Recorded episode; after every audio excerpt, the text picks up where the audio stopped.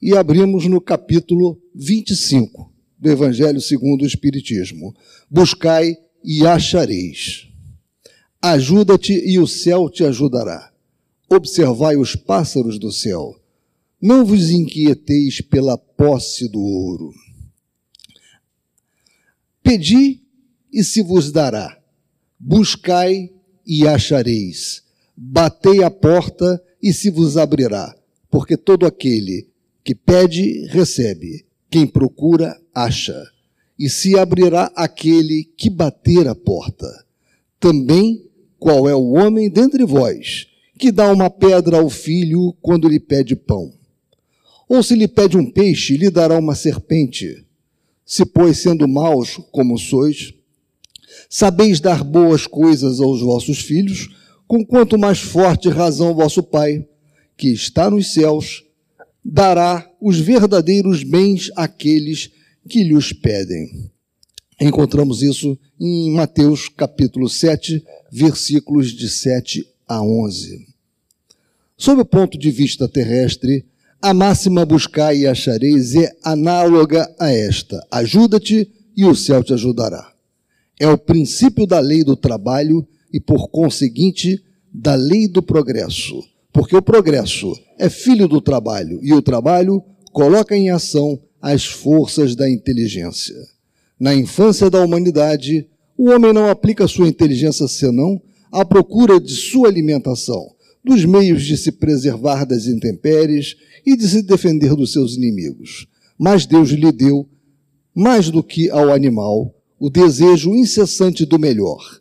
E é este desejo do melhor que o impele à procura dos meios de melhorar sua posição, que o conduz às descobertas, às invenções, ao aperfeiçoamento da ciência, porque é a ciência que lhe proporciona o que lhe falta.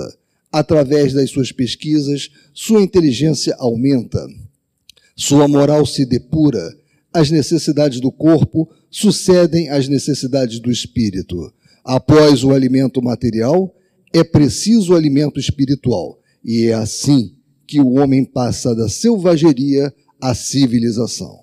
Mas o progresso que cada que, a cada, que cada homem cumpre individualmente durante a sua vida é bem pouca coisa, imperceptível mesmo num grande número. Como então a humanidade poderia progredir sem a pré-existência e a reexistência da alma? As almas, indo-se cada dia para não mais voltarem, a humanidade se renovaria sem cessar com os elementos primitivos, tendo tudo a fazer, tudo a aprender, não haveria, pois, razão para que o homem fosse mais avançado hoje do que nas primeiras idades do mundo, uma vez que, a cada nascimento, todo o trabalho intelectual estaria por recomeçar. A alma, ao contrário, voltando com o seu progresso realizado e adquirindo cada vez alguma coisa a mais, é assim que ela passa gradualmente da barbárie à civilização material. Se Deus houvesse isentado o homem do trabalho do corpo, seus membros estariam atrofiados. Se o houvesse isentado do trabalho da inteligência, seu espírito teria permanecido na infância, num estado de instinto animal. Por isso, fez-lhe do trabalho uma necessidade e lhe disse: Procura e acharás trabalha e produzirás. Dessa maneira, serás o filho das tuas obras, delas terás o mérito e serás recompensado segundo o que tiveres feito.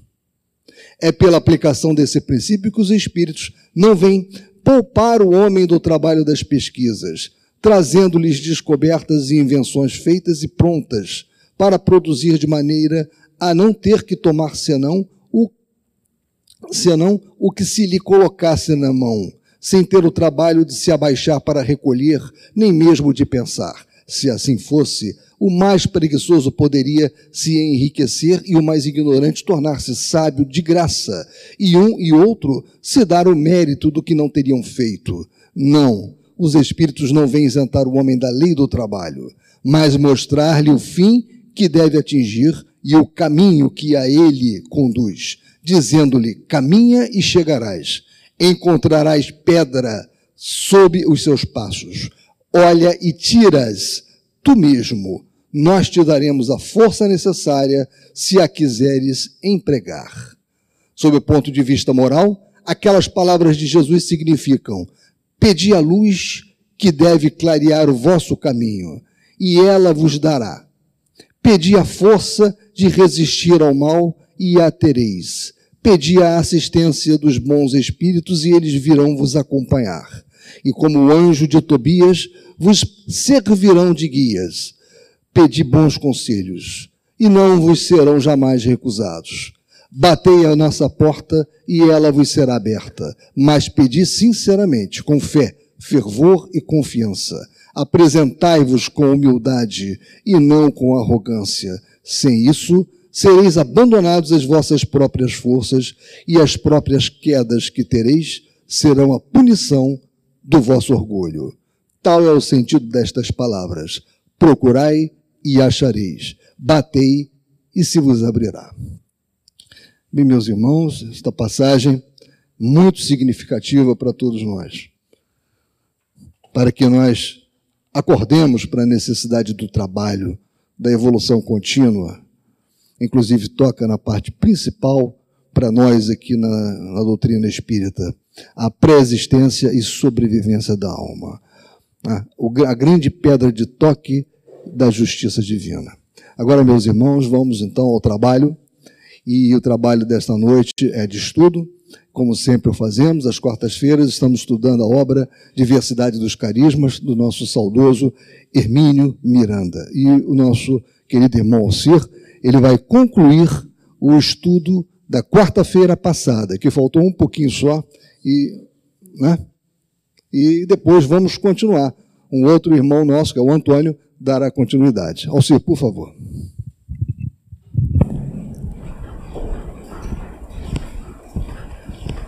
Boa noite, meus irmãos. Tá bom o som? Tá? O som tá legal? Tá. Bom, nós tínhamos entrado no item 3, que é o último item do nosso trabalho, na quarta-feira passada, e tínhamos é, trabalhado nos dois primeiros slides, né, nos desdobramentos. É interessante que o tema é desdobramento em desdobramento, esse, esse capítulo essa, item 3. Né?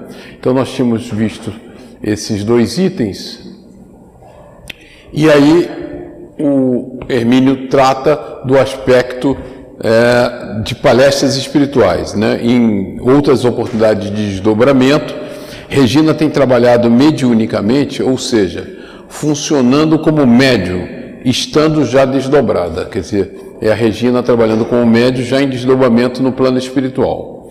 De um desses episódios, ela se lembra com nitidez. Era uma reunião ao ar livre, em algum local não identificado, no mundo invisível. Havia um lindo gramado e as pessoas sentavam-se ao chão descontraídamente. Um casal que parecia coordenar os trabalhos conduziu Regina a uma pequena mesa, em frente ao grupo de pessoas espalhadas pela grama.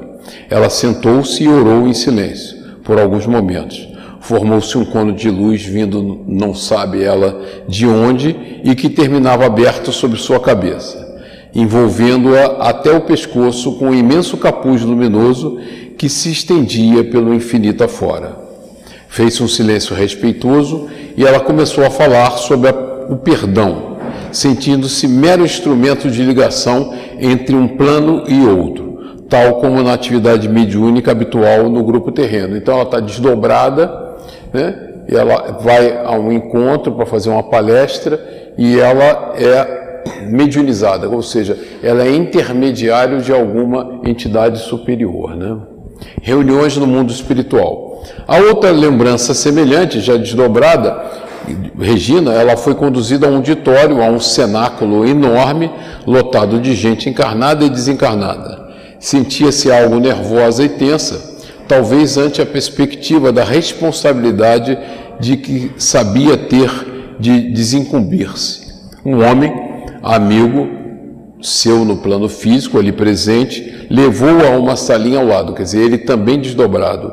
Fez uma prece e ministrou-lhe um passe. Ela acalmou-se e, juntos, voltaram ao salão. O seu amigo sentou-se e ela foi colocada na frente daquela pequena multidão. Novamente ocorreu o fenômeno do cone de luz sobre sua cabeça, a envolvê-la, e a entidade comunicante pôs-se a falar, evidentemente à distância, infelizmente. Regina não se lembra de nada do que por seu intermédio falou o espírito, nem quem seria ele. Um desses fenômenos ficou mais bem marcado na sua memória de vigília. Ao retornar da reunião mediúnica semanal, no plano físico, chegou à sua casa 20 minutos antes da meia-noite. Banhou-se, tomou um lanche, leu uma página do livro Vinha de Luz, orou e deitou-se.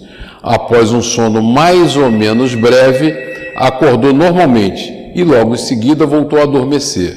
Viu-se desdobrada, integrando um grupo de pessoas encarnadas que se preparavam para seguir para um local onde participariam de uma reunião no mundo espiritual. Então, o Hermínio aqui está citando uma série de atividades de desdobramento de Regina, envolvendo inclusive um desdobramento que ela participa, né? Transporte espiritual. Puseram-se a caminhar, conversando, eles estavam indo para esse encontro tranquilamente e chegaram ao local onde estava armada uma espécie de plataforma. Aguardaram alguns momentos até que chegou um veículo parecido com um helicóptero que transportava apenas duas pessoas de cada vez, além da que manobrava o aparelho. Regina não deixou de manifestar certo receio e chegou a comentar com uma companheira: Acho que vou ter medo. Imagine se a gente cair lá de cima. Isto porque o veículo não era fechado e os dois assentos destinados aos passageiros pendiam sobre o espaço, assim como teleféricos, né? Como os de um teleférico.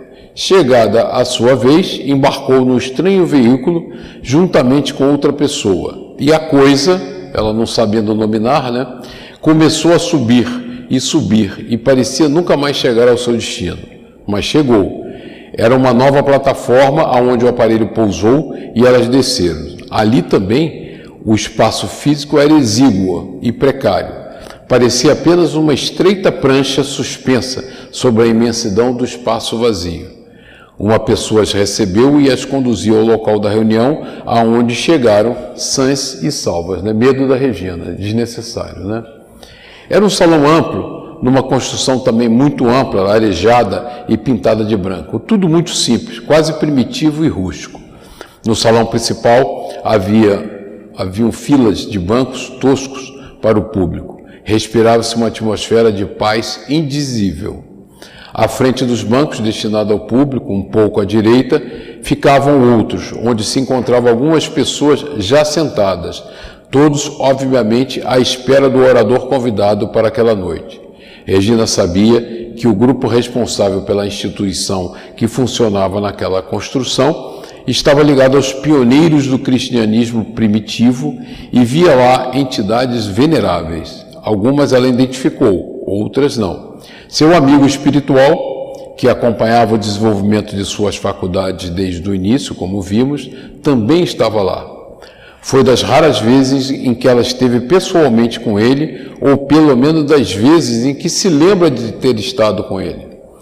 Havia grande expectativa quanto se aguardava o orador da noite, que foi um dos grandes pregadores dos tempos primitivos do cristianismo. Ela foi informada de que esse espírito era o coordenador do movimento de restauração do cristianismo à sua pureza primitiva. Era sobre isso, aliás, que estava programado para falar. E aí vem o tema do item 3, que é o desdobramento duplo que Regina sofre nesse momento. No momento seguinte, ela viu-se desdobrada. Então, lembra, ela já tinha se é, desdobrado do corpo físico e se desdobra do seu perispírito pela segunda vez, pois foi informada de que iria trabalhar mediunicamente, ou seja, colaborar através de suas faculdades com a tarefa da noite. Logo em seguida, vê a entidade a falar. Era uma figura esbelta, alta, vestida com uma túnica simples, cor alaranjada. É a primeira a surpreender-se com seu desdobramento em desdobramento. Como posso eu, já estando aqui, pensou ela, ser desdobrada outra vez? Em verdade, ela via sua própria forma perispiritual ser utilizada no trabalho perfeitamente consciente de estar sentada na primeira fila entre os assistentes. Era como uma materialização, pois à medida que a pessoa falava e gesticulava, ela sentia a repercussão dos gestos e da fala, como se ela própria estivesse a falar e fazer os mesmos movimentos. Regina surpreendeu-se por um rápido momento a pensar: nem mesmo aqui consigo ficar totalmente inconsciente, mesmo desdobrada duas vezes, né? Quando a reunião terminou, generalizou-se uma conversação fraterna e descontraída. Regina foi levada a uma sala onde pôde, então, falar pessoalmente com seu amigo espiritual, a quem tanto ama, admira e respeita. Falaram a princípio de alguns problemas pessoais que a afligiam no momento, lá embaixo na Terra, né? No, quando encarnada, e depois ela lhe perguntou como teria sido possível aquele segundo desdobramento já que ela se encontrava desdobrada do corpo físico que repousava no seu quarto de dormir. Ele disse que sim, aquilo era possível, tanto que ocorreu, mas não se estendeu em explicações. Acrescentou que se haviam utilizado do recurso porque era muito importante para ela ouvir o que a entidade tinha a dizer e daquela forma seria mais fácil para ela gravar e reter na memória de vigília o que de fato ocorreu, pois ela guardou em suas linhas gerais os principais tópicos da palestra da noite. Quer dizer, com isso, a gente termina aqui a leitura do item 1 a 3, né, com o desdobramento do desdobramento de Regina. Nós vamos agora passar ao nosso irmão Antônio, e enquanto nós preparamos para o Antônio entrar, o Dionísio dirá aqui algumas palavras para vocês.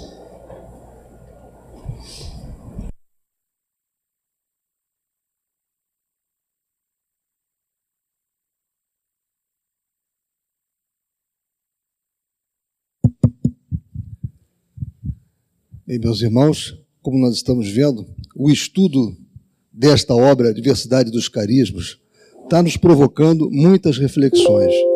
E uma reflexão que eu gostaria de ouvir, ou de, de ler alguns trabalhos e comentários de vocês, seria enriquecedor para a nossa casa, é essa questão do desdobramento no desdobramento. Não é temática que nós estejamos é, vendo, lendo a todo momento. Né? É, uma, é uma experiência de Regina muitíssimo interessante. Né? Porque, como disse o nosso irmão Alcir, ela já tinha, ela estava em desdobramento, estava no plano astral, em trabalho, e naquele momento onde ela estava num determinado ambiente, ela se desdobrou mais uma vez. Então, quem, gost... quem tiver interesse em fazer um trabalho sobre isso será muito, muito enriquecedor para nós nós iremos analisar e, quem sabe, até publicá-lo no nosso boletim. Nós temos um boletim mensal, né? nós vamos avaliar para essa publicação. Mas agora, meus irmãos, nós vamos dar continuidade ao estudo, com, como disse o Alcir, né? nosso irmão Antônio Caetano. Então, ele vai nos falar do capítulo 6, itens 4 a 6. Vamos prestar atenção Boa noite. Dando continuidade ao estudo do livro Diversidade dos Carismas, de Hermínio Miranda, vamos continuar aí no capítulo 6, Desdobramento como pré-condição do trabalho mediúnico, e a gente vai começar o item 4, Singularidades do mundo espiritual. Nunca se sabe ao certo que tipo de atividade está planejada para cada um dos desdobramentos de Regina quando ela se retira para o seu quarto de dormir. Nem todos, claro, são viagens a serviço.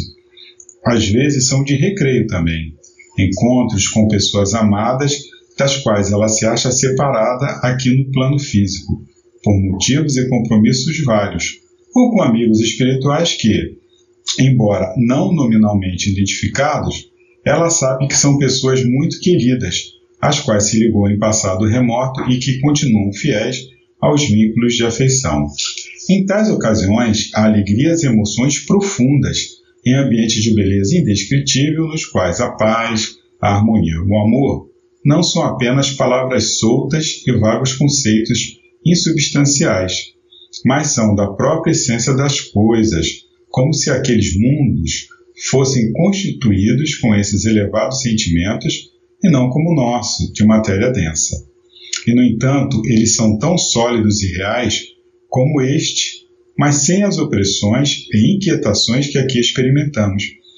Parece que os amigos espirituais desejam nos proporcionar, com isto, alguns momentos de recreio, uma visita a locais que um dia serão os nossos, o nosso próprio habitat, enquanto não construirmos em nós as, funda as fundações do reino de Deus, só nos resta sonhar com aqueles ambientes de serenidade e visitá-los ocasionalmente. Então, a nossa amiguinha Regina, graças aí aos amigos espirituais, ela era levada a locais né, ditosos, é, com intuito assim, não era trabalho, era um, um recreio, né, era uma, um, um momento em que ela podia é, aurir né, novas forças, encontrar com pessoas é, conhecidas, é, afins a ela, e isso servia para ela como alento, né, como combustível, né, para ela ir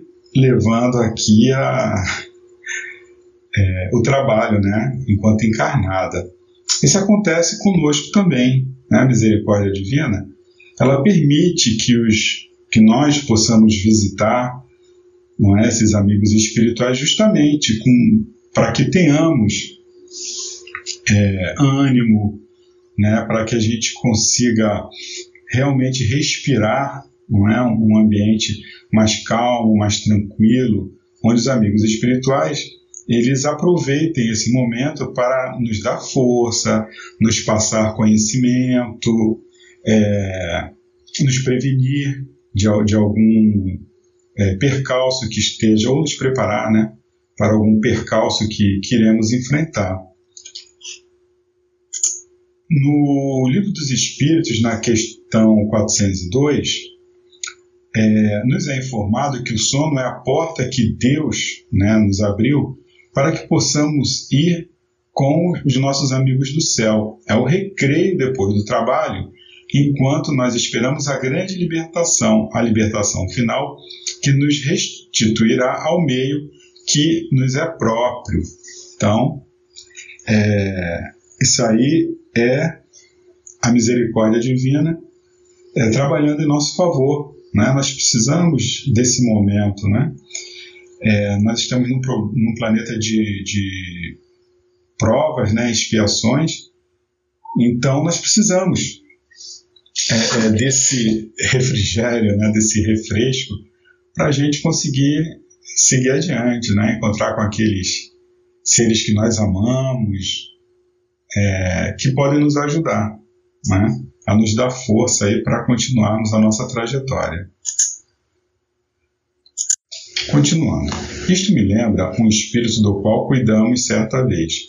Ele pertencia a uma instituição espiritual que se empenhava com todas as suas forças em destruir totalmente as estruturas religiosas da Terra e os sentimentos respectivos no coração dos seres humanos, a fim de que, diziam eles, se tornasse possível começar tudo de novo e criar um novo conceito de religião, sem rituais ou dogmas, mas também sem Deus e com a total marginalização da mensagem do Cristo. E certamente com uma hierarquia montada à imagem e semelhança deles próprios, para que pudessem difundi-la por toda parte. Plano ambicioso, por certo, e até admissível, em princípio, em alguns dos seus pontos fundamentais, quando paramos um momento para pensar no descalabro que vai pelo mundo afora em termos de religião, quando observamos o florescimento de estranhos cultos, a eclosão de confusas lideranças religiosas, a proliferação de seitas, de rituais bárbaros, estapafúrdios, orgiásticos, ridículos, quando vemos religiões que se deixam contaminar pelo fanatismo, assaltam poder pela força, dominam pelo terror e pela violência e eliminam vidas humanas a sangue frio em nome de Deus. Mesmo as que não recorrem à violência, muitas delas, pelo menos, estão perdidas em seus dogmas arcaicos em suas posturas cristalizadas e na total irrealidade de suas estruturas de pensamento, sobrevivendo apenas porque assentam-se em núcleos de poder cuidadosamente montados e sustentados pela força esmagadora do dinheiro. Então aqui o Hermínio, ele, né, ele, eles foram né, visitar, né, é, uma determinada região e tiveram contato com, com esses espíritos aí que procuravam atacar as religiões. E ele fala que, em parte, né, eles não estavam de todo errados, porque eles atacavam pontos, né? Eles tinham essa, essa desculpa né, de atacar as, as religiões que realmente, né, se você for analisar, algumas delas, não todas, né, e nós não podemos generalizar, porque às vezes dentro de uma, de uma religião muito respeitável, você pode ter aqui um ou outro, enfim, que se utilize, né, se aproveite né, para, enfim, né, todo tipo de, de, de sordidez, é? para defender seus interesses né, mundanos, materiais, e são capazes de tudo, né? É, a gente sabe que isso acontece em várias, né? desde que existe o ser humano aí, o ser humano ele é, ele é falho, você tem essa possibilidade. Mas o que está acontecendo? Né?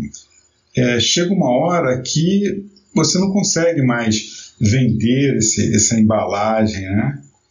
dessas religiões. Não, o ser humano, o espírito, ele não, não é mais isso que vai convencê-lo. Né? Então, esses espíritos né, do, do, que estão lá né, nesse local, eles se revoltam com esse modelo e procuram atacar. Na realidade, né, a gente vai ver mais adiante, eles não estão tão preocupados assim, né? os interesses deles é, é, é, são outros.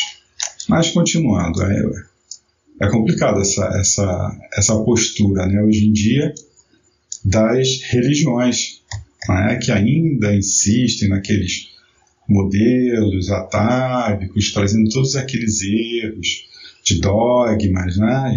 enfim, a humanidade ela, ela avançou, ela progrediu intelectualmente e até moralmente, então é, é, é necessário que haja uma reformulação né, desses pensamentos. Né? Continuando, realmente há muito que fazer em termos de reformulação religiosa, mas como tivemos oportunidade de lhes dizer nos inúmeros diálogos sustentado com os líderes da estranha comunidade espiritual, jamais chegaremos a uma solução satisfatória tentando apagar mais luzes na meia-luz da irreligiosidade em que vivemos, mas sim trabalhando para que mais luzes sejam acesas, ainda que uma simples vela para diminuir a escuridão. Além do mais, a filosofia que estavam praticando como objetivo final era apenas um disfarce a mais para suas próprias ambições e um esconderijo a mais para as suas frustrações, pois também eles vinham de fracassos lamentáveis após inúmeras experiências no campo da religião e da política. É. Então a gente vê por aí né, que o objetivo real né, dessas mentalidades não era apenas combater a hipocrisia que existe né, dentro do, do, das religiões, mas eles tinham interesses próprios, né? E também é, é, aquela história né, do esconderijo da fuga, né? Porque eles também já tinham é, é vindo de fracassos né, lamentáveis dentro dessa área, da área religiosa. Um de seus dirigentes, contudo, aproximara-se de um dos nossos amigos espirituais, Disse-nos depois que ia distraída por um caminho e de repente viu aquela pessoa ali, sentada num banco de jardim, tranquilamente a ler um livro. Aproximou-se e começaram a conversar, já que fora bem recebido pelo outro. Para encurtar a história, ao fim de algum tempo ele ficou muito impressionado do que gostaria de admitir pela serena argumentação do nosso amigo e acabou decidido a uma parada para pensar. Era o primeiro indício de um despertamento já muito desejado por seus amigos, pois não era mau caráter, apenas um companheiro bem dotado e experimentado que se transviara ante o receio de enfrentar suas próprias responsabilidades e promover as reformas íntimas de que necessitava. Acabou decidindo permanecer por ali mesmo, ainda que sem disposição, para enfrentar as suas lutas pessoais e pediu ao nosso companheiro que lhe permitisse ficar cuidando daquele belíssimo jardim em que estavam a conversar. Ali estava uma ocupação que ele aceitaria de bom grado. Então esse, esse amigo, ele não era de todo mal, né? Ele simplesmente ele é, tinha né, o medo de enfrentar né, as próprias responsabilidades e se promover aquelas reformas íntimas que ele sabia no íntimo que eram necessárias. Mas aí a, é, existe essa tentativa né, de você protelar, né, de você adiar o, o inevitável. Né? Nós vivemos essa, essa luta né, conosco aqui, nós sabemos né, disso tudo, mas é, é, nós vivemos nos enganando, nós vivemos adiando esse nosso despertamento. Continuando, era uma pessoa honesta, positiva e comovente, embora ainda há pouco só pensasse em trabalhar para subverter os conceitos religiosos vigentes na Terra. O nosso companheiro respondeu-lhe que sim, poderia ficar, mas quanto ao jardim, cada um de nós tem que construir o seu e cuidar dele, pois não há como cuidar de jardins alheios. Foi a primeira lição, muito sutil, carinhosa e fraterna. Outros diferiam. Então, é isso aí, nós não podemos né, o, o, cuidar não é dos problemas alheios, nós não podemos é, viver a vida de outro. Nós temos os nossos problemas e nós temos que viver a nossa própria né, ascensão. Nós temos que construir o nosso próprio jardim e cuidar desse jardim. Né? Então foi uma lição aí para esse irmãozinho, uma lição muito preciosa. A historinha, verídica aliás, nos serve para ilustrar de maneira dramática a curiosa realidade do mundo invisível, no qual passamos a viver entre uma encarnação e a próxima. O ambiente em que iremos viver esse período é determinado não pelo nosso desejo, mas pelo nosso peso específico, ou seja, pelo grau evolutivo que houvermos alcançado. Ah, enfim, a gente vai encontrar do outro lado da vida o que é o resultado das nossas obras, né? A cada um segundo as suas obras. Não adianta eu desejar. Ah, eu, ah quando eu desencarnar, eu quero ir para nosso lar, eu quero ir para o céu, eu quero ficar tocando é, harpa com os anjos. Né? É, o lugar que a gente vai vai depender da nossa sintonia, não tem como você fugir disso. É algo é, é físico, né? Se nós não tivermos uma boa vibração, uma boa sintonia, nós não temos como acessar esses locais. Né? É cada local de acordo com a nossa sintonia específica. Né? Continuando. Se já conseguimos acumular algumas conquistas, ainda que modestas, é como se tivéssemos aderido ao nosso corpo espiritual uma espécie de boia luminosa que não nos deixa afogar e descer ao fundo escuro das águas que cobrem os abismos. Essa comparação é uma comparação bem, bem interessante. Né? A boia e é como se estivéssemos realmente não é, no mar né, tempestuoso e perigando da gente sucumbir a qualquer momento. Se a gente não tiver, claro, a boia, né, que são que as nossas, é, é que o nosso tesouro, né, é, é, as nossas obras boas. Ficaremos a sobrenadar ainda necessitados de água, mas à superfície, onde brilha o sol. Há seres, porém, que já nem de boia precisam, parecendo ter asas com as quais alçam-se rumo a planos que mal conseguimos imaginar. Não é sem razão que os artistas e teólogos medievais imaginavam os anjos dotados de asas, como pássaros, os seres superiores que não estão mais obrigados a rastejar pela Terra porque já podem voar pela amplidão cósmica. Alguns de nós, como Regina, visitam ocasionalmente regiões mais purificadas, ainda que não consigamos sequer chegar perto das mais elevadas. Vimos ainda há pouco, na experiência em que ela funcionou como médium, após passar por um segundo desdobramento, a inconcebível distância espiritual entre o plano em que vivemos e aquele em que se passaram as atividades que a descreve. Né? O irmãozinho aqui está se referindo ao item 3, né, desse mesmo capítulo, onde existe o desdobramento no desdobramento.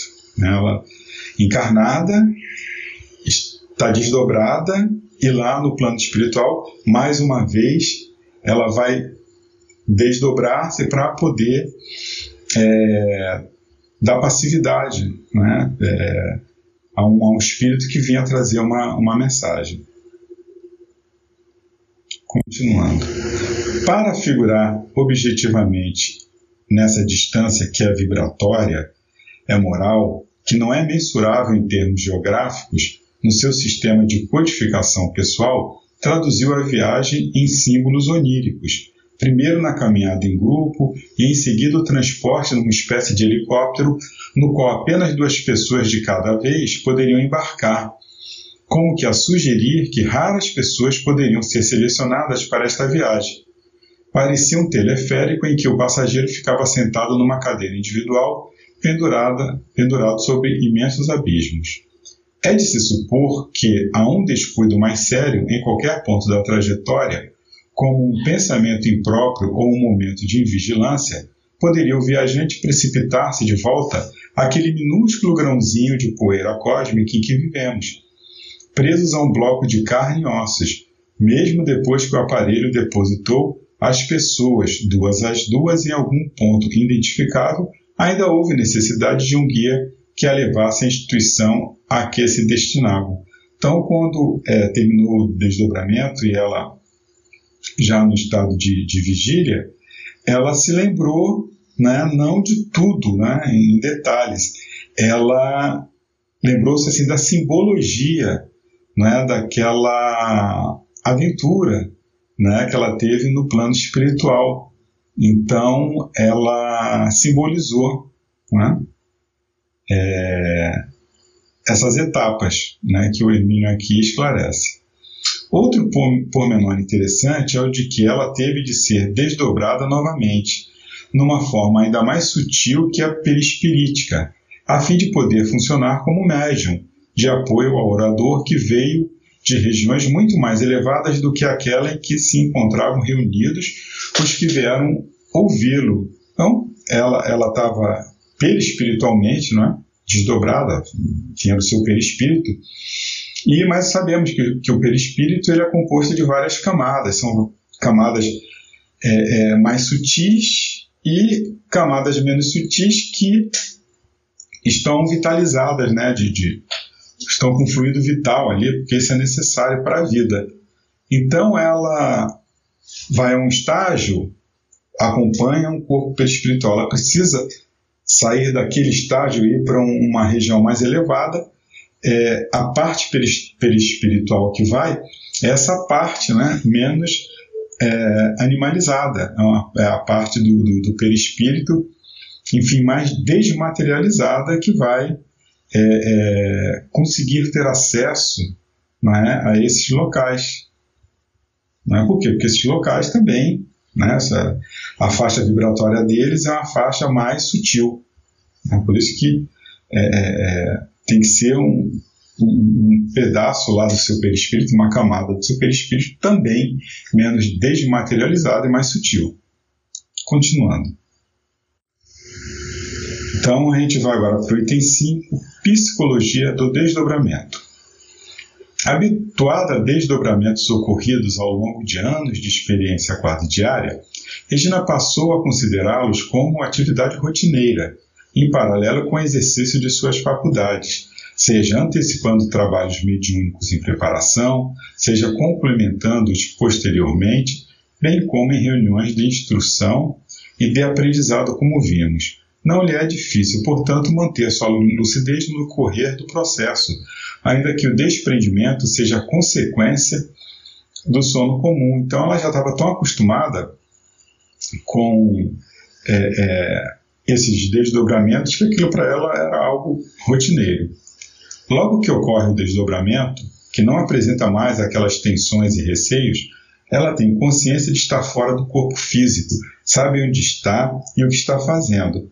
O mais importante, contudo, é o que se poderia chamar de deslocamento do centro de interesse com a sua consequente alteração na perspectiva e nas prioridades. Uma vez destacada do corpo físico, É como se algo mudasse na sua própria psicologia, ou pelo menos na maneira de considerar importantes aspectos da vida. Na posse de um corpo mais sutil, que melhor obedece aos seus comandos mentais e certamente com acesso mais fácil a um vasto mundo de informações e perspectivas, sente-se de fato outra pessoa. É como se ficassem naquele corpo adormecido e pesado as motivações de muitas angústias e problemas. Não que tais sensações deixem de existir, porque os problemas, ela bem o sabe, continuam, mas se posicionam em novos arranjos, numa diferente hierarquia de valores. No corpo mais sutil, mais senhora de si mesma, ela chega até a lamentar a perda de tempo com aspectos de sua vida que não tem, afinal de contas, a importância com que se apresentam a sua ótica de encarnada, contida pelas bem definidas limitações da vida física. É como se eu não tivesse nada a ver com os problemas daquela mulher adormecida que ficou lá na minha cama, diz Regina.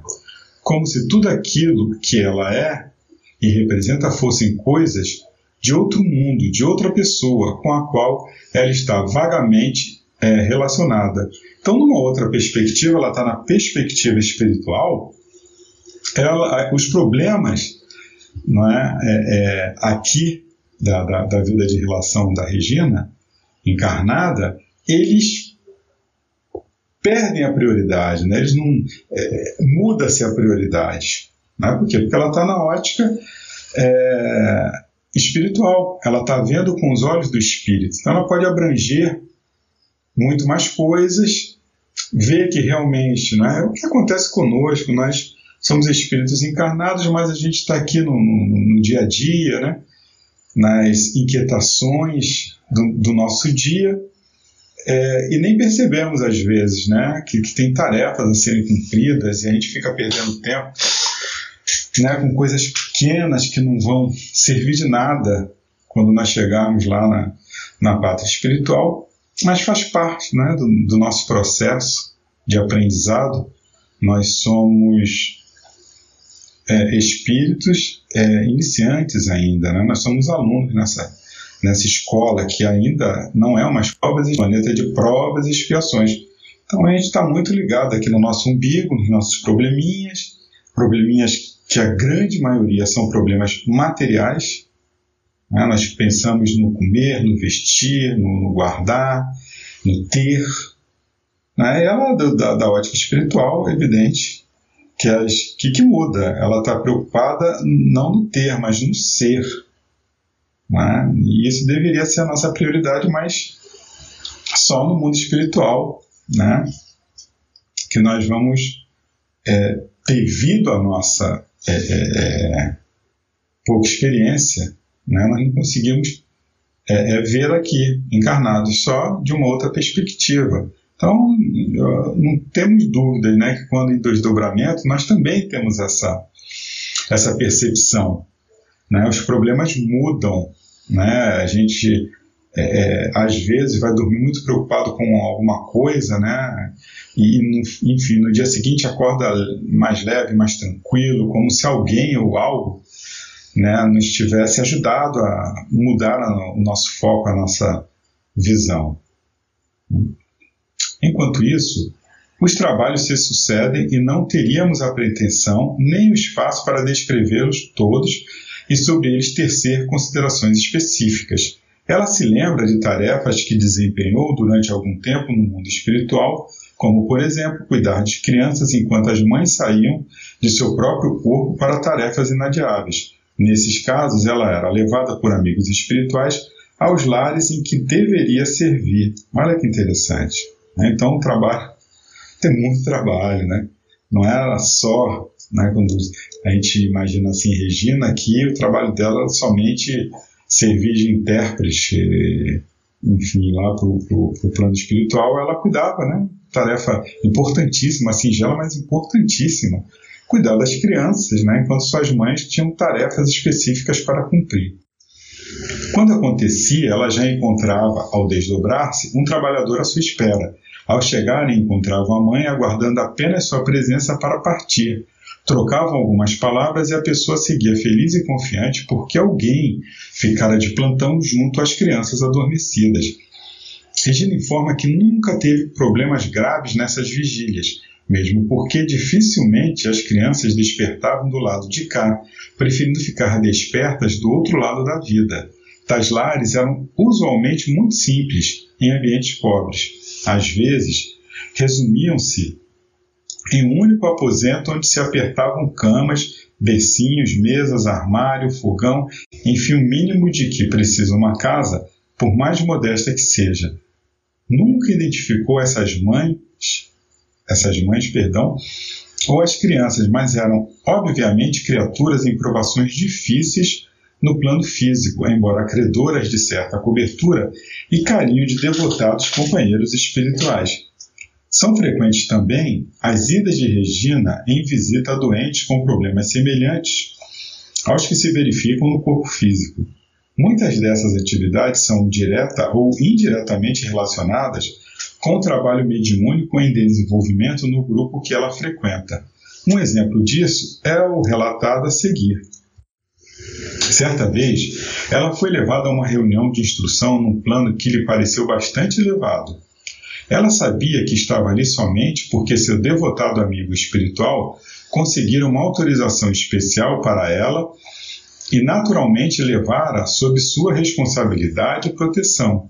Encontrou lá um vasto salão de conferências e visitou departamentos, onde havia grande profusão de aparelhos desconhecidos.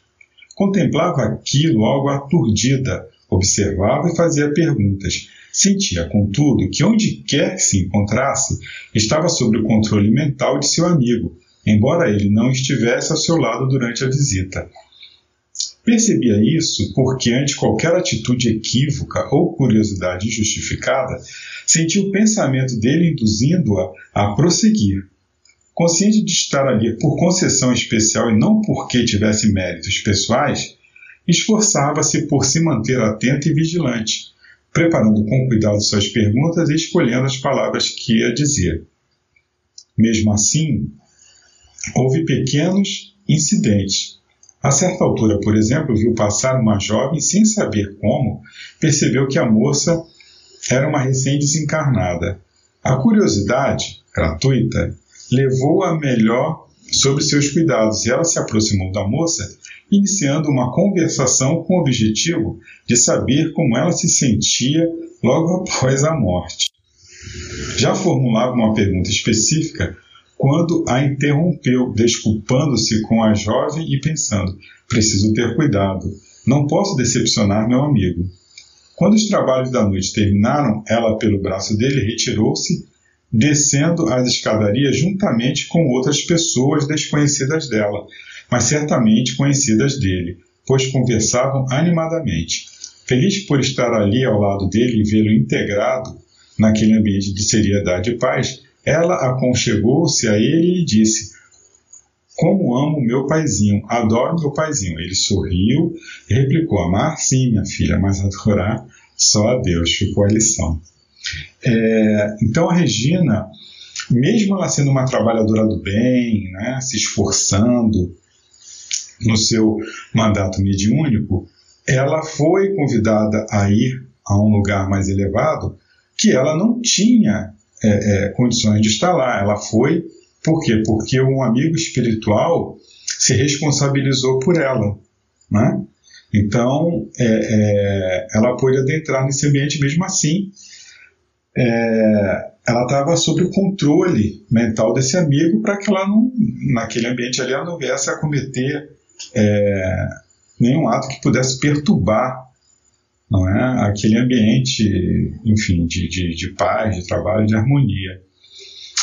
É, uma experiência minha, né, eu tive um desdobramento, né, um sonho, não foi sonho porque foi, eu me lembro de detalhes né, muito específicos. Né? A minha mãe desencarnou quando eu tinha 14 anos.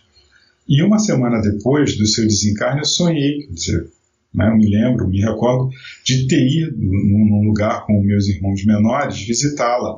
Na época eu não tinha conhecimento nenhum né, de, de, enfim, de nosso lar, de colônias espirituais, Só muito tempo depois é que eu fui entender que, na realidade, eu a visitar numa colônia espiritual, onde ela estava ali ainda em.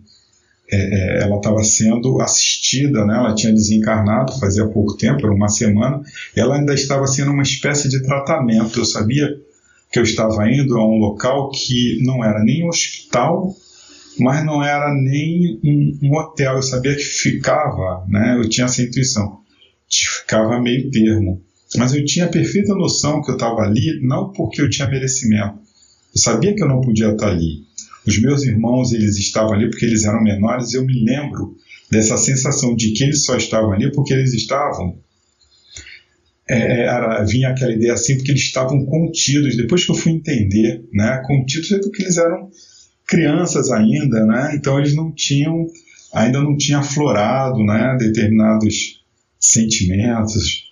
Nele eu já, já com 14 anos, eu já tinha. Então eu sabia que eu estava ali e era uma coisa assim, né? Alguém tinha deixado, né? Estar ali. Aquilo foi uma concessão e, e, e eu e, e, depois ela me falava que eu não poderia mais retornar ali, que aquilo ali foi né, um caso de uma vez só, porque, né? Eu, eu sabia, ela não me falava com todas as, as aliás, eu não me lembro dela é, falar comigo por palavras, eu assimilava né, seu pensamento.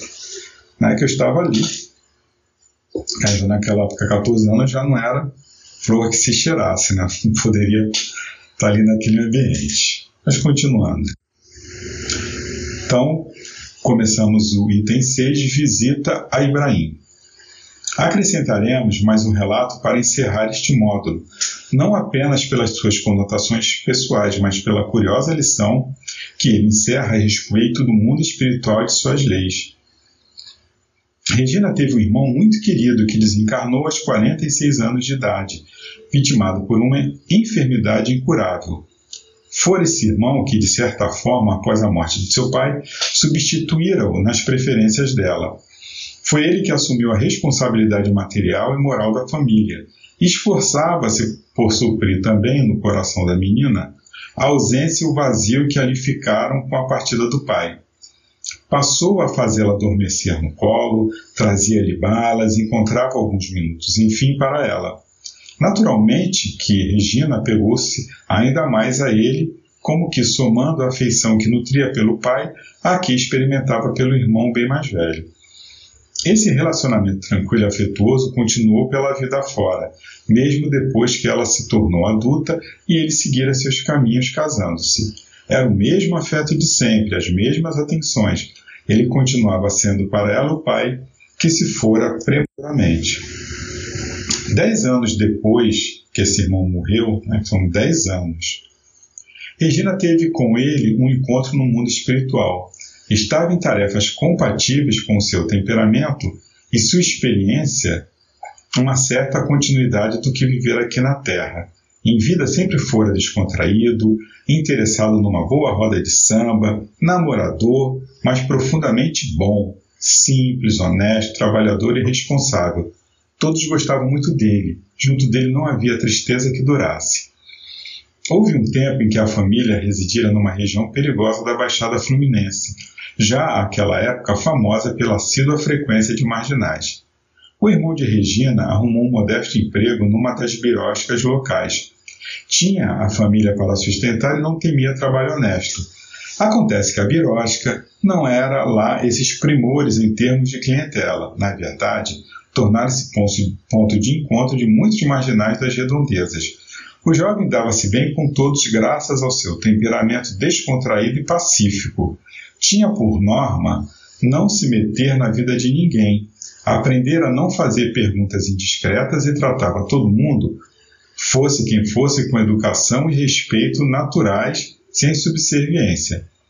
Acabou fazendo bons amigos entre alguns bandidos da região, pobres seres desarvorados e ainda muito comprometidos com as leis humanas e divinas. Quem vive né, nessas áreas, né, essas áreas mais carentes, onde a marginalidade é, manda, né, praticamente, você tem que ter uma política de boa vizinhança. Isso aí é um, uma maneira de você sobreviver, né? manter essa, essa boa essa política de boa vizinhança. Continuando, desse bom relacionamento resultou inesperado benefício. A família de Regina nunca foi molestada por nenhum dos marginais. Livraram-se até de tentativas de assalto a serem identificados como gente boa, família do jovem birosqueiro. Mesmo as moças podiam trafegar livremente pelas ruas e atalhos altas horas da noite, que nada lhes acontecia, em respeito e amizade ao irmão mais velho. Muita gente pensa que os médios são meros telefones para o além e que basta discar um número que os mortos atendem prontamente do outro lado. A realidade, porém, é bem outra. Mesmo Regina, em pleno exercício das suas variadas mediunidades, não tem acesso pronto e fácil à sua vontade aos seus amigos e parentes desencarnados. Isso é válido também para mim, é aquela coisa. O telefone, né, conforme disse o Chico uma vez, ele toca de lá para cá. Ao escrever estas linhas, passaram-se quase 40 anos que partiu meu pai, aos 57 anos de idade. Não obstante lidar com médios, pelo menos nos últimos 20 anos de trabalho, nunca tive oportunidade de falar com ele, receber uma comunicação ou saber como está. Minha mãe, somente 20 anos após sua partida, mandou-me notícias por via mediúnica, e muito caracteristicamente em seu leve e conhecido estilo epistolar. Foi uma excelente comunicadora na sua especialidade.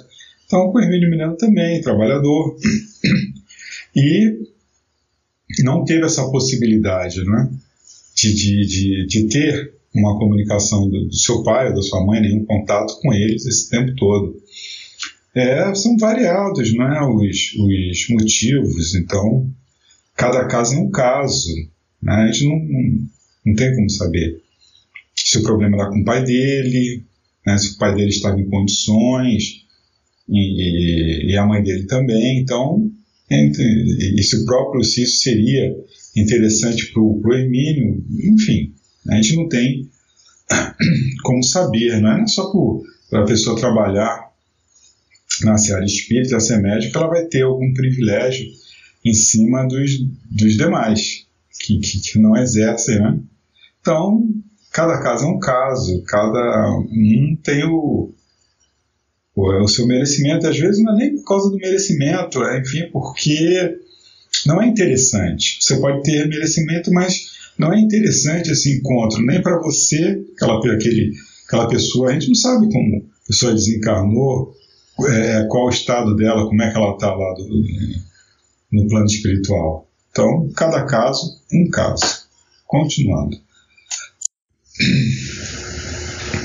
Foi o que também aconteceu a Regina. Mesmo exercendo a mediunidade, vários anos se passaram sem que ela tivesse a menor notícia do irmão. Um belo dia, porém, ou melhor, uma bela noite, ela se viu desdobrada junto a ele. Como sempre fora em vida, ele estava muito alegre e parecia feliz. Convidou-a para ir ao seu local de trabalho, ao seu local de trabalho. Era uma região agreste, escura como que envolvida em permanente neblina, densa e pesada. Foi conduzida a uma casa de pequenas proporções, mas muito limpa, em volta da qual ficava uma forte cerca protetora. O irmão indicou-lhe um cômodo mais espaçoso, no qual, para seu constrangimento, havia uma pessoa desconhecida dela. Percebendo seu desapontamento, ele apresentou a irmã ao homem, dizendo-lhe: Não fique preocupada, não. O coronel é Boa gente, estou botando você aqui com ele para maior segurança. Ele é de toda confiança. E quando você ficar sozinha, passa a tranca na porta, que o pessoal aqui é da pesada. A observação, obviamente, não tranquilizou muito Regina, mas que fazer? Ainda que restasse alguma desconfiança com relação ao homem que ele chamara de coronel, ela confiava no irmão que jamais a deixaria exposta a algum perigo mais sério. Continuando. Explicou-lhe ainda que tinha agora alguns afazeres, mas que voltaria dentro em breve para lhe mostrar o resto do seu local de trabalho, no qual, evidentemente, sentia vontade no desempenho de suas responsabilidades. Ao cabo de algum tempo, ele voltou. Puderam então conversar mais à vontade. Disse-lhe ele que continuava mantendo contatos com verdadeiros bandos de marginais desencarnados, como fizera na Terra. Tratava-os com a dose certa de respeito e compaixão, convicto de que não eram assim porque queriam, e sim porque pressionados por contingências que não tinham conseguido superar. Em suma, tinha pena deles e tentava ajudá-los com seus modestos recursos e com um coração generoso, sempre aberto para acolhê-los, tão logo manifestassem qualquer predisposição ao socorro. A experiência na Terra estava sendo, pois, de grande utilidade no mundo espiritual. Pouco depois de lá chegado, em consequência da desencarnação, pediu para trabalhar junto desses companheiros transviados que ele compreendia tão bem e que pareciam entendê-lo e aceitá-lo com certo respeito. Fora focalizado ali naquele posto avançado da dor, muito junto ainda da ambientação da Terra, onde viviam multidão, multidões perdão, desajustadas e sofridas. Então foi ele mesmo que pediu né, para trabalhar ali junto daqueles irmãozinhos necessitados e que ele sentia né, é, é, pena e, enfim, queria ajudar. Os pobres irmãos que demonstrassem um mínimo de condição eram recolhidos e reencaminhados para centros de tratamento. Às vezes, comentou com Regina, passam para o lado de cá por causa de dois tiroteios em que se metem no mundo e sequer sabem que já estão mortos. E continuam dando tiros para todo lado. Então vou me chegando e ele grita: Pare aí, pare ou eu atiro. Então eu lhe digo: Mas por que você vai atirar em mim, companheiro? Não estou afim de, te, de lhe prejudicar. Há uma pausa, a hesitação ainda desconfiada. Naturalmente, pensam eles, é um policial disfarçado que se, a, que se aproxima para aprisioná-los. O único jeito para demonstrar que não se é da polícia é continuar caminhando calmamente na direção deles. A desconfiança pode aumentar. Aquele desassombro só pode estar apoiado num bom colete de aço à prova de balas.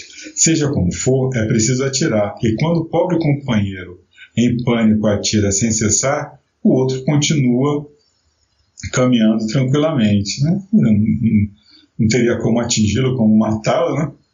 Ao perceber que não consegue matá-lo, o bandido acaba descobrindo que o outro é um fantasma, ou seja, está morto. Estou sim. E você também, irmão, você já está noutra. É um momento dramático.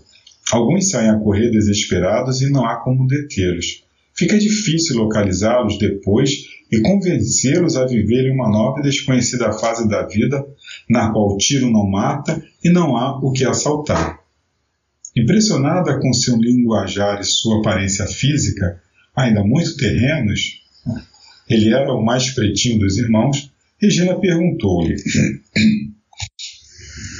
Por que você continua falando desse jeito? Acho que não é mais necessário. E também porque você continua com essa aparência física tão igual à Terra, à da Terra. Preciso conservar o meu jeito, respondeu ele. Assim posso ajudar melhor. Os irmãos, Regina entendeu que ele falava de seus instrutores, orientadores. Não consegue chegar perto deles porque eles se assustam e fogem espavoridos. Eu não, pois pareço com eles. Penso que sou um deles e confiam em mim. Observam minha aparência e meu modo de falar. Eu sei que já falei muito certinho em encarnações que adquirira muito conhecimento, mas não me dei muito bem com isso. Acho melhor ficar assim como estou. Sou mais útil, não corro muito riscos. Então, esse irmão, ele continuava com aquele linguajar é, terreno, não porque houvesse mais necessidade para ele, mas porque ali, para aquele trabalho específico, era bom, porque o, aqueles indivíduos ali, ainda muito materializados, eles se identificavam com aquele irmão pelo jeito, pelo modo de falar, pelo gestual, pela aparência. Né? E aqueles os outros espíritos, né, que eram os instrutores, os orientadores, eles geravam desconfiança né, nesses irmãos ainda tão materializados. Então eles se sentiam mais à vontade com a aparência, com o jeitão desse irmão. Ele se, se utilizava disso para poder ajudá-los. Mas todos os que chegam aqui são recolhidos? perguntou Regina. Ele responde: Não, e longe disso, está vendo aquela cerca? Quando a coisa aperta muito para o lado deles, eles vêm até aí no portão e começam a gritar e pedir socorro, pedindo para serem tirados de lá, pois não aguentam mais. Aí eu chego lá no portão, né, que eles não, eles não sabem abri-lo, e os examino. Os irmãos me ensinaram a fazer isso e entender quando eles estão prontos ou não para serem resgatados. É só olhar para eles que eu sei. Então pergunto a eles: Como é, amigo? Você quer mesmo vir para o lado de cá? E eles confirmam que querem de verdade. E eu lhes falo: Bem, se você quer mesmo passar para cá, tá bem, mas o lado de cá é o lado de Jesus Cristo, hein? E aqui não tem refresco, não. É a cruz. Então, se querem mesmo, eles aceitam. Tá bem, seu Ibrahim. Faça o que o senhor quiser, mas não dá mais para ficar aqui, não aguento mais. Mas se eles estão ali falando só por falar, então quando falam na cruz eles saem disparada que nem doidos. É. Depois dessas explicações, Ibrahim leva a irmã uma pequena construção em meia água com vários compartimentos semelhantes às celas de um presídio. Em cada uma delas havia uma pessoa e ele informou: esses daqui são aqueles que morreram inocentes ou que não são ruins de todo, mas ainda não têm condição de ir para dentro, ir lá para dentro. Ficam aí uns tempos. Todo domingo boto meu terno branco e venho conversar com eles, animá-los. Uma vez por semana vem alguns irmãos e fazem uma pregação para eles. Eu aproveito para escutar também. Quanto ao linguajar e aparência, explica ele que ao chegar lá, ninguém quer saber quem você é, qual a sua cor ou religião. O que eles querem saber é o que você fez e o que pode fazer pelos outros. Isso é que é importante, né? Enfim, o importante é, é o nosso tesouro, né? São as obras que nós levamos conosco. Informou ainda que os que comparecem ao portão em busca de socorro e são recolhidos tem de assinar um papel comprometendo-se a aceitar os regulamentos, obedecer aos irmãos e coisas assim. Então, tem contrato assinado, tem que assinar um contrato. Isso não é necessário para nós, explica Ibrahim, mas para eles é. Os irmãos dizem que eles estão ainda muito presos ao sistema da Terra. Por isso, quando a gente usa coisa parecida aqui, eles veem que a coisa é séria mesmo. Terminada a visita, ele foi levar a Regina de volta ao seu corpo físico, permaneceu ali por alguns momentos e comentou: É a primeira vez que tiro férias, depois de dez anos de trabalho. E ao despedir-se, falou: Diga lá ao seu pessoal, referia-se aos companheiros do grupo mediúnico frequentado por Regina, que somos muito agradecidos a eles pelo carinho com que te tratam. Você sempre foi uma filha para mim.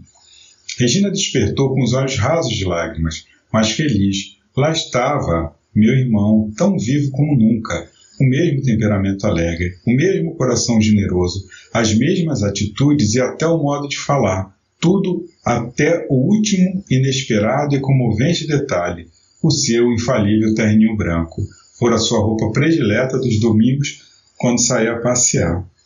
Mas é, meu amigo, é o mundo espiritual é isso, né?